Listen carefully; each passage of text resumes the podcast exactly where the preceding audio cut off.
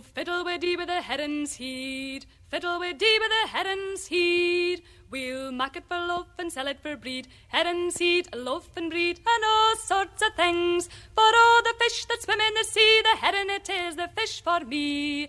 Sing fa la la lido, fa la la lido, fa la la I went on to Buncrana first, and we were a month in Buncrana, or five weeks, I don't know which.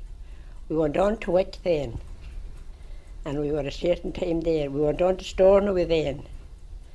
We went from Stornoway to Scarborough then. We went from Scarborough to Yarmouth. Well, that finished the season Yarmouth.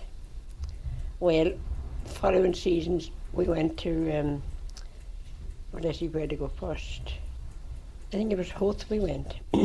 went to Ardglass, went to Baltimore, went to Schull, went to Helvick Head.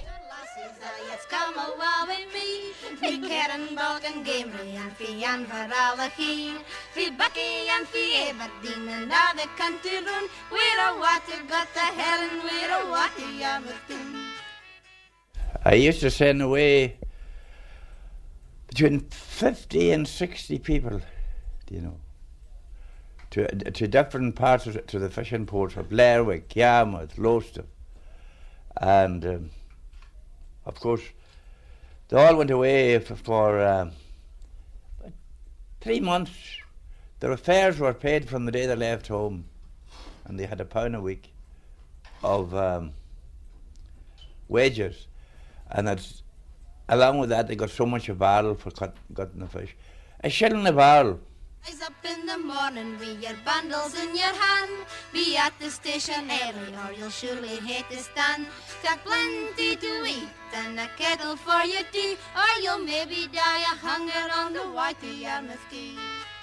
But you went round with a car, you get a car and go round and collect them. You paid them a pound of earlers, you know. You, you, you, you signed an agreement. That's the Irish word, Earlish. Earlish, earlish. Uh, uh, what is it in English? Uh, guarantee or Guarantee.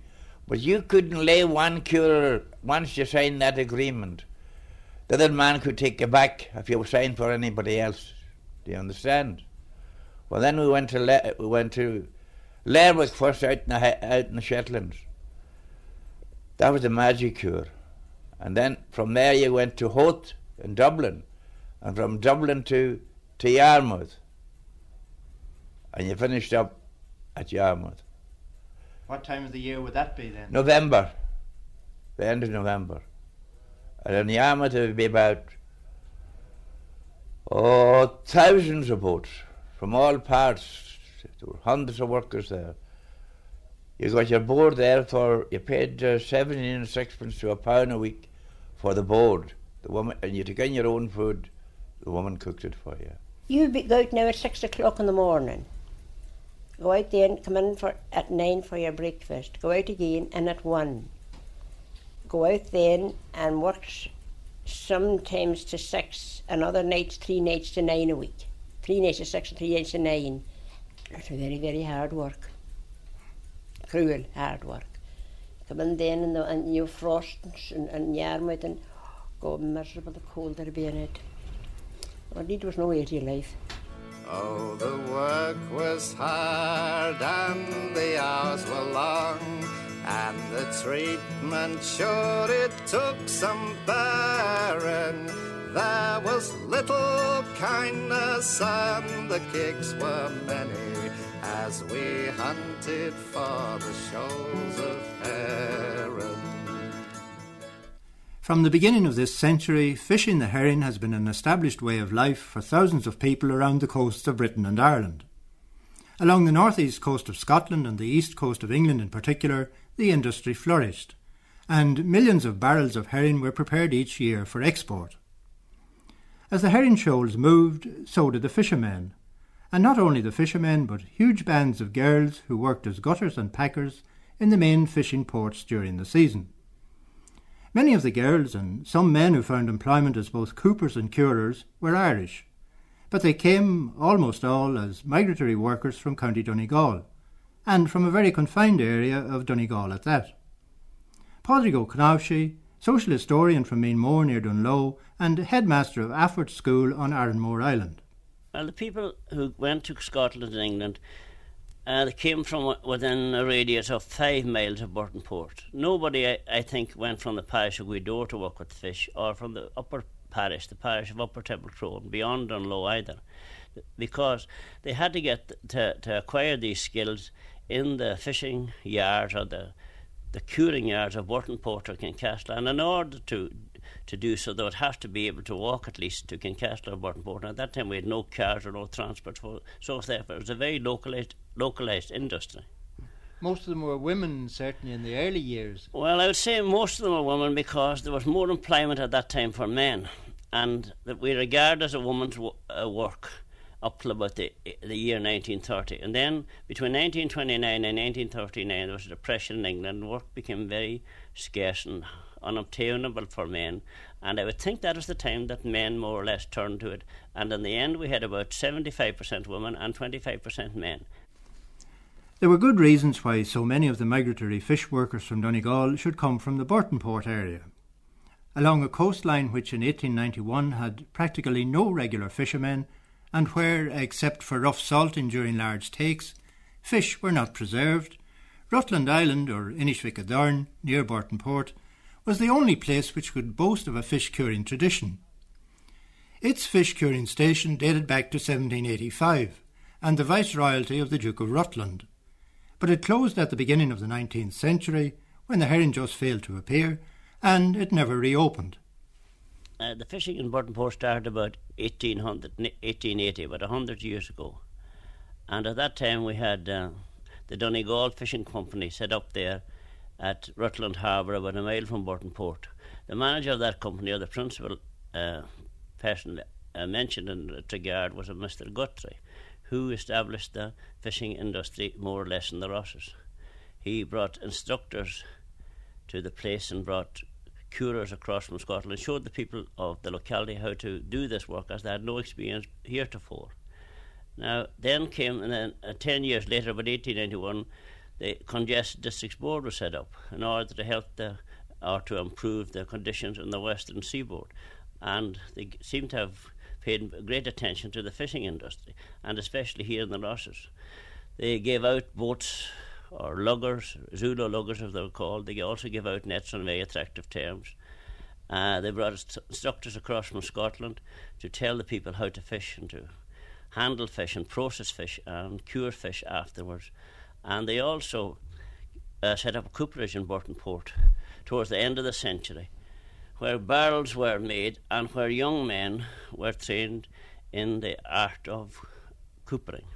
There were nine coopers trained in Burtonport altogether, and these men afterwards uh, taught the skills of the craft to others, and they went as well to England and Scotland and other places. Now, this continued, I think, until uh, the beginning of World War One, when fishing more or less ceased during the war because of conditions obtaining that time, and uh, then after the war, well, our own government took over and the cooperage closed down. But there's one cooper still in the area, Mickey Boyle of Meenbanad, who belongs to a family known as Cooperi and Chedi.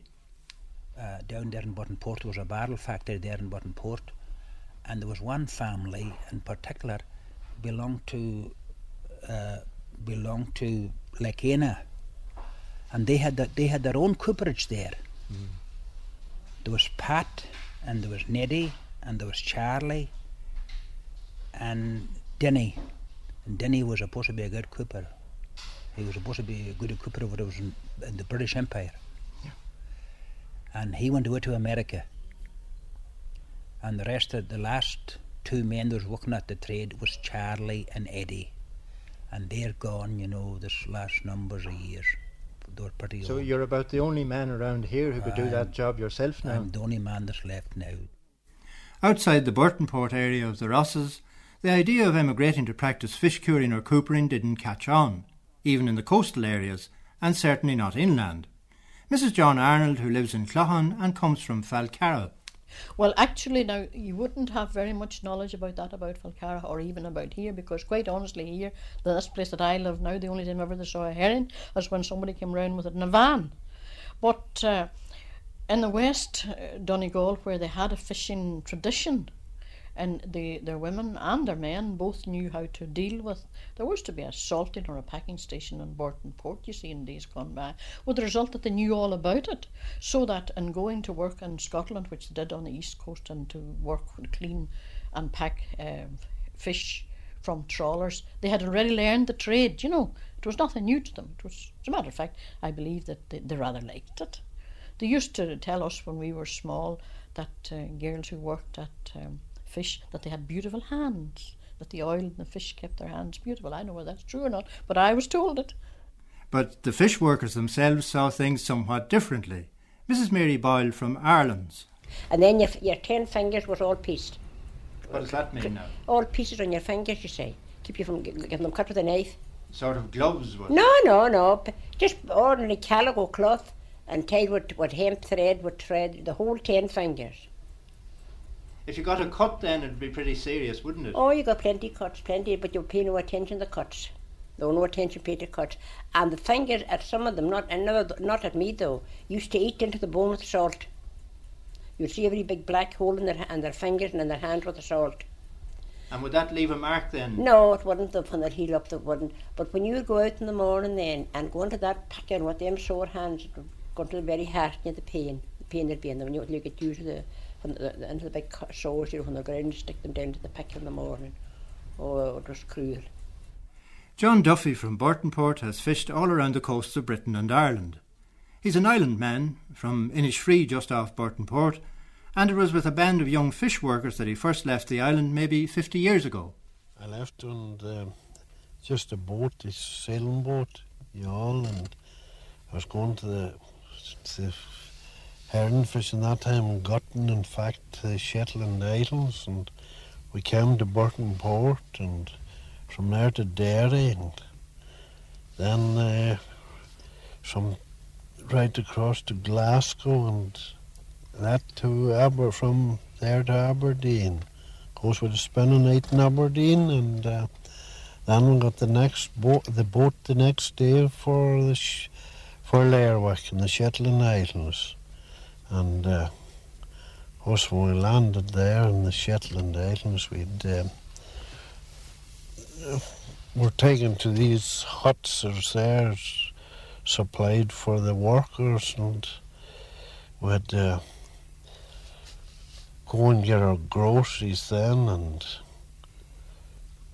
supplies and You didn't have to pay any money at all for accommodation, had you? no none at all none at all only for groceries just that was all we're supplied with with everything beds and all and uh, firing and all coal so all we had to buy was our groceries Was the accommodation good? Oh, well, reasonably, no, fairly good. Fairly good. Well, you done all your own cooking, you know, in the huts. But sometimes there were rests out there, you know, the Salvation Army and all these hut, all these people used to go around looking after them as well. They'd come and they'd, uh, oh, they would give you a, a, a dinner. They would give you a dinner on uh, every day of the week, and when you were finished, all you had to do was go up and put whatever you liked in the box.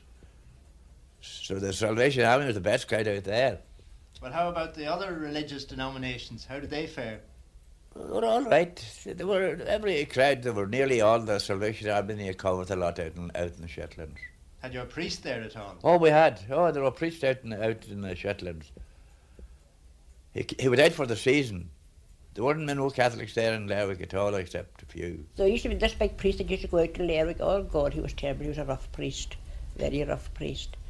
And they used to girls used to have to go on the on the door on Sunday for him to lift the to get the money. He, he wouldn't try to be afraid of the boys. He wouldn't trust the boys. That the boys. It's just the girls, all I right. well, that's what he, you know, he, he was in the war and he was a wee bit shell shocked, you see. And none of the girls wanted to do it for, for him, you know, they weren't let to go around because the rest of the girls would be laughing at them going round to plate, you see, collecting the money. They didn't want to do it, but they had to do it. If they didn't do it, it was something else. He didn't, he didn't, he wouldn't, he didn't like it. He thought, one, she's dead now, the creature. And She was going round and she didn't want to go. And he said, Do you think of anyone in the chapel take an ocean? He says to her. Yes. Yeah. Uh, but they had to do it for him anyway.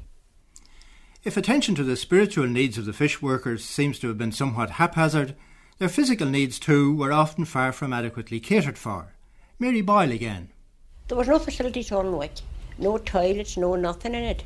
And it, uh, Wick was a fairly big town, nothing in Wick. It was a dry town, nothing. It was terrible for girls going in there. What, when you'd wash yourself, you had nowhere to throw them. You had to just have buckets and go to the street with the buckets in the morning. Oh, it was a terrible place, Wick.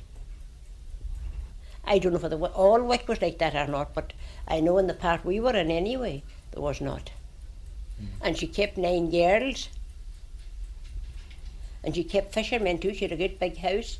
She was keeping fishermen. That's the ones that was fishing. No, accom- the, the, I mean, the accommodations in the house was good. good. There were good digs and all of that, but they had no toilets in them days in Wick. And for some people who weren't good sailors, the journey to the gutting yards was an even greater worry than the work itself or the facilities available. Mickey Joe Boyle, who organised the transport of workers from Donegal. But the boat going out is the worst. Call her the Sheila, not the Sheila, but uh, St. Magnus. There'll be a crowd on that boat going out, and there'll be vomiting blood going out. It was so rough. So rough. This would be from Aberdeen. From Aberdeen to Lerwick. Is it usually a, a bad passage that? Oh my God, yes. It's terrible. They say the place to say once you get, they're waiting for us to cross the roost. The roost they call it the same as the the, the Paddy's milestone round at, at Scotland. The roost, the, the, all the tides meets at the roost. She's even in the in the sky. Were you a good sailor yourself? No. Eh, Mickey? Oh no no no. oh my God, no, I wasn't. We, we were, the ambulance would be on the pier in the morning when they'd arrive, taking them away to the ruts. So it would take you a while then to recover before you'd actually go to work. Aye, but once you got once you got landed, you were you, you were as healthy as a, a throat because you got you vomited everything out, going out. There's coopers there and curers there and buyers canny chills and lasses at the pickle and others at the creels and you'll wish the fish had been all left in the sea by the time you're finished got and herring on the Yarmouth Quay. There were two, uh, three in a crew, one packing and and, and two gutting, but uh, there was different classes of cure. The magic curers you see early in June, and that they, you use no salt worth at all in the magic cure. And one man done the packing, and the other two done the gutting. The same applied to the women in the crews. And you, you done about uh, them herring were cured like the day and the be just packed up the morning shipped. There's a magic cure. But the hard cure is different. You had to wait for nine days before they were filled up and cured. What was the difference with it? Oh, they, they were a hard cure. They were a herring that, that uh, were, were full of ma- uh, round, round and melting roe. When you say hard cure, what exactly does that mean? You, you cure them for America with more salt. You don't put much salt on, on for the magic cure at all. No. And then they were all shipped off to America. America or Germany. Germany was the most part that time from Lerwick. That was before the war, of course. before the war. But the, the Germans or the or the or the Russians or none of them were curing on their own at all that time. They were buying all from Britain. And then they were tearing the barrels. When the barrels were full, there was uh, two girls and one cooper tearing them three tier high.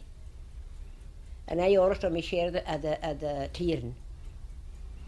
And that was pretty hard work. Three, them full barrels, tearing them up three tier high with one man and two girls. So you did all sorts of work yes, then? everything. You worked at the Tatty Hoken too, did you? No, you? I never. Oh, I think only one time at the tat, one season at the tatty, and that's all i ever was the tatties. Well, some people say that Tatty Hoken was a, an easier job. So it was mu- much easier than the garden. Much easier because you were running, and you in the summertime, there were boots on you, there were oilskins on you, big oilers and boots. Well, and the summer out in Lerwick, the sweat would be would be beaming, pouring out of you with the sun beaming on you, and you carrying three big full, the two big full tubs ahead and three girls, dumping them into a rousing tub, and then packing. Oh, it was cruel hard work. It was, it was very interesting to us in them days between all the girls and all the Scotchmen and everything that used to gather into Yarmouth. And I seen, I'll just give you an instance how many people was in Yarmouth when there was 1,115 drifters fishing into one port, into Yarmouth. Wasn't that some boats? Yes. And there would be about maybe up to 400 Scotch lassies there. And I would reckon there'd be about 250 or maybe 260 Irish girls there. They'd be mostly from Donegal, would they? They were mostly all, all, all Donegal. There were no other part of Ireland. All Donegal. How would the curing and uh, the gutting, no, that job compare with the tatty hawking now, another job they did a lot of? Oh, well, it was the, the, the, the, the herring fishing was more superior. Because. For pay?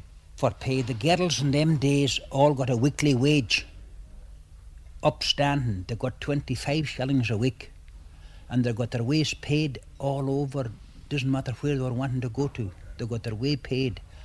And another thing, they had their weekly wages then, they had their weekly wages coming to them, and the time that they'd be down in Shetland, and all them, like a Fraserburgh and Peterhead, they used to stay in, in, in huts in them days. And the curer would supply them with coal, and they would have to, like, well, the girls would have to feed themselves and all the men that was there at that time. And they seemed to like the life just Oh, the same, even though it was a bit hard. Yes, they liked the life. Oh, they liked it. They, they, did, they did enjoy it. Especially some of these fishing ports that were also tourist centres. Ye- Yeah, it was now like like a Scarborough. I was in Scarborough, and it was a tower. It was a tourist centre in them days, and f- all the boats and they used to used to have to close the market on both ends to keep all the visitors back. Wouldn't allow them to come in, you know, because it would. Well, to, to annoy all the fishermen and the people that was working with herring, putting them put them ashore. Scarborough was the loveliest place in the lot. Scarborough was a bonny place. That was the nicest place. Well, the work would be the same in The all same, of them. the same the work, but it was more of a Scarborough was more of a tourist's place. They didn't know nothing about fishing, you know. They'd be all round the, the fathers where the girls were getting all the visitors and the foremen, the coopers hunting hunting them away from the farms or putting, keeping them back from their work. And be, they thought of sugar they're putting on the fish, you see, instead a salt. There was a wee cooper Paul Hifton five, nickety nackety noo nee noo, and he is ta'en a genty wife. Hi wally wally hoo, yondigal a lane even even you had uh, a great number of women in these fish cur- curing yards. You had to have a certain number of men as well. The coopers were men, and you had labourers as well to carry the heavy uh, tubs and so on of herring to the to and from the farlands, as they were called. The farland was a another word that we used here. It was, was a huge trough into which the herring were dumped, and it was out of the farling that the the girls or the gutters lifted the herring in order to got them into baskets, and then they were carried away uh, to be packed into barrels. It was all it was all wooden barrels. There was all all coopers that was going in them days, and the coopers made all these barrels, and when they were on piecework, making the barrels, all they were getting for a, making a, a, a, that's a complete full big barrel was one and twopence. And they used to tell me that they were making good enough money at that. And their weekly wage, their weekly wages when their coopers was out on the curing stations, they used to get six pound a week at that time, and they could make more money at the time that they were making the barrels in the factory. But you know, what you know, if you understand yourself, when they're on piecework, it was a different thing. You know, they had to work kind of hard. And this was a highly skilled job, of course. Oh, it was a highly skilled. Oh, terrible. In fact, terrible highly skilled, because a cooper had to serve. A cooper had to serve five years for his trade, and there was a the time the apprentices was there. They used to go out onto the curing stations for to learn along with the big, the old-fashioned coopers that had their time served, to see the selections of herring and everything like that that they were that the girls was gutting, and you know they would have to see them that there would be no that there would be no big herring. All there were three or maybe four, five, five different grades of herring made, and to see that there would be no big herring in among the small ones. Mickey Boyle, fisherman and cooper in his day, and now a carpenter in Dungloe. Among the fish worker's equipment which he and others like him would make was that important item, the gutter's box. It was a specially made box made by a local carpenter. As far as I remember, the lid was hinged on, so that if you opened the the lid, it, uh, the the hinges threw back the lid, or allowed the, the lid to go back. Now, it had lock as well, a good lock such that you would have on a on a press or a cupboard. Good lock, and uh, it was generally painted red. Now, it carried as much as about three suitcases, or probably four suitcases today. It kept uh, workers' boots, his working clothes, and anything else, any other personal belongings. Now, on the outside, they always used to rope it, and uh, it carried the oilskins outside. The boots inside, but the oilskins outside. And these bo- uh, boxes were very strongly built because, as you know, they had to go to Lerwick and Yarmouth and all over the British Isles for that reason. They'd have to be sturdily built. And who supplied the knives and other equipment for the gutters? Well, these would be supplied by the curer. Uh, you had big names. The big names in the curers at that time were Slater, Woods, Dunbar, and others. But uh, even here locally, we could go into any shop at that time in Burtonport or Kincasslagh and buy a gutter's knife. I think they cost about seven, about one and sixpence in old money, and they had a wooden handle, and the the blade would be about six inches long with a point. I will dress myself in my Sunday best, and I'll make myself look bonny. Then I will hie me to the quay to greet my fair young Johnny. Once we came in and got washed and dressed, we never thought no more of the work till the morning came again. We were out enjoying it at the best of sport. Way out the street and away with us and we never never thought and never think of the work. Did you go to dances at all? Oh, there wasn't much dances away in them places at that time except in the huts out in Lerwick. With plenty of dancers out there. There were Oh, picture houses, of course. Well, there were picture houses. Oh, there used to be great dancers out in Lerwick. We used to have great sport out in Lerwick. Lerwick was the best place. Well, see, you were in Douglas, you see, and all, and Yarmouth and them other places, and you, you couldn't. You had to. You wouldn't. You would have to be in. You couldn't be out.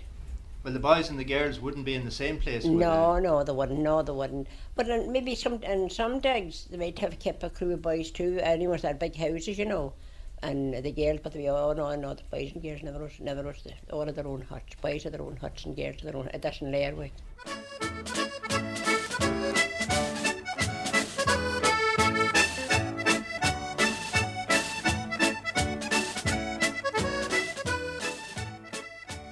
Dancing, you know. There's music there, someone playing the accordion, and there's a lot of Highlanders, uh, such as the, from the Hebrides Islands, and used to the Highland thing and all this. There's good crack at that time, you know. Different the dances going now.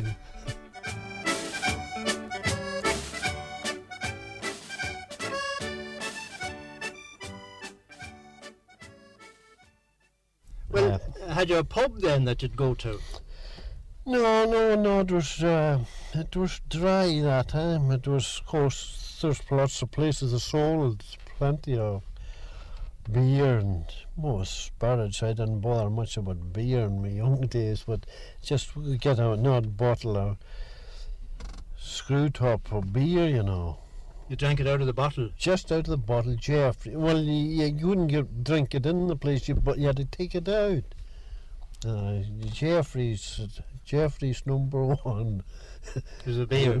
Yes, with a beer. yeah. Were there many girls at the work in those days? Oh, lots of girls. Oh, aye. Oh, lots of girls. Oh, there's fact there's many girls, maybe in fact, maybe more in some of the yards are that time than there were than fellas. Those are all fairly all young at that time, all maybe all mostly in teens. There might be an odd old ones, you know. Did they have accommodation of their own? Oh, they did. Oh, aye, the girls, sure. The girls had uh, a separate place for themselves. They just, you know, eh, but I think about six, six, you know, in each each compartment. The, the, of course, the girls had all their own. Yeah. Of course, we'd mix up through them, you know, around at night through them for in case maybe a bit of dance and a bit of music.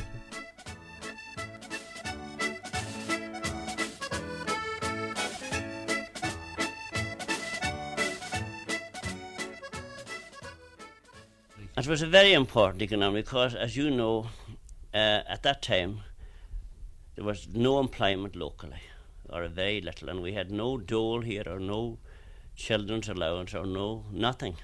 With the result that when these girls went to Scotland, they made money to keep the house going at home and buy clothes for themselves as well, and they kept the home fires burning. Well, I would say it came to an end in, uh, when the Second World War broke out in 1939, because uh, there, there, was no fishing during the war, or very little. There was no organised fishing, and uh, the men on the trawlers were called up to do national service on the minesweepers and on the navy. For that reason, the English fleet wasn't at sea during the war. It'd be dangerous at least because of the mines and all the other.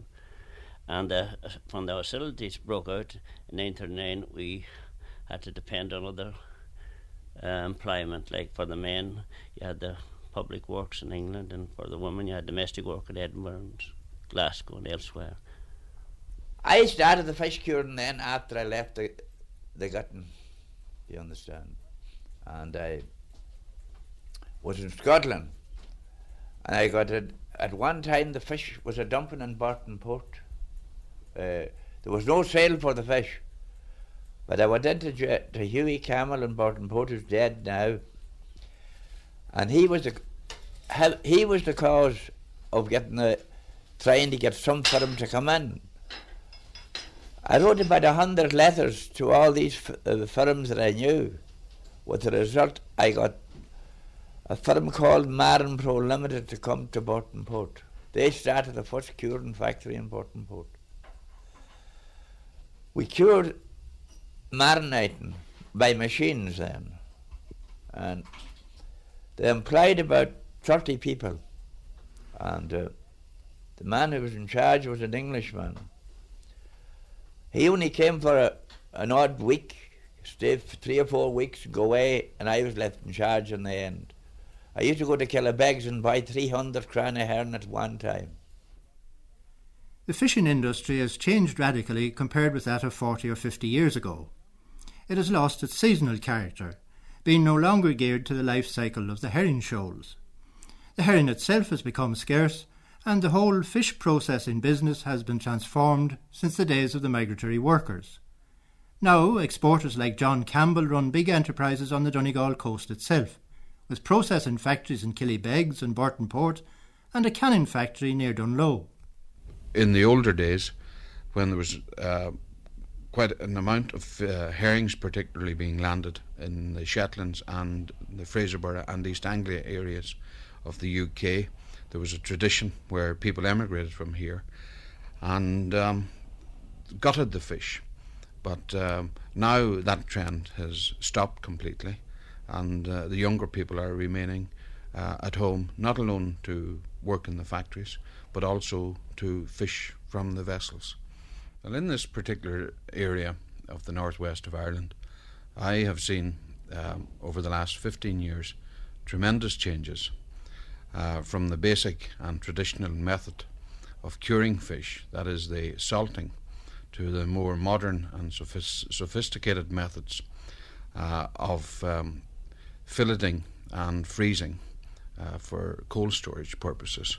Generally, these fish are exported to continental countries, which are now devoid of fish from overfishing where the lives of the migrant fish workers were dominated by the herring, today's fishermen and fish processors may be more committed to the factory ship, echo sounders and radar, diesel engines and refrigerators.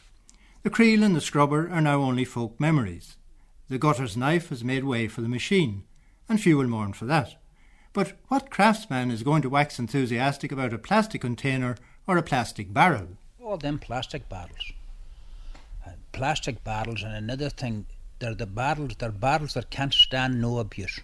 Because after we're getting any drop, like what the old barrels that the, that the Scotch coopers was and the Irish coopers was making in them days, after we're getting any drop at all, they'd be punctured. And that was useless.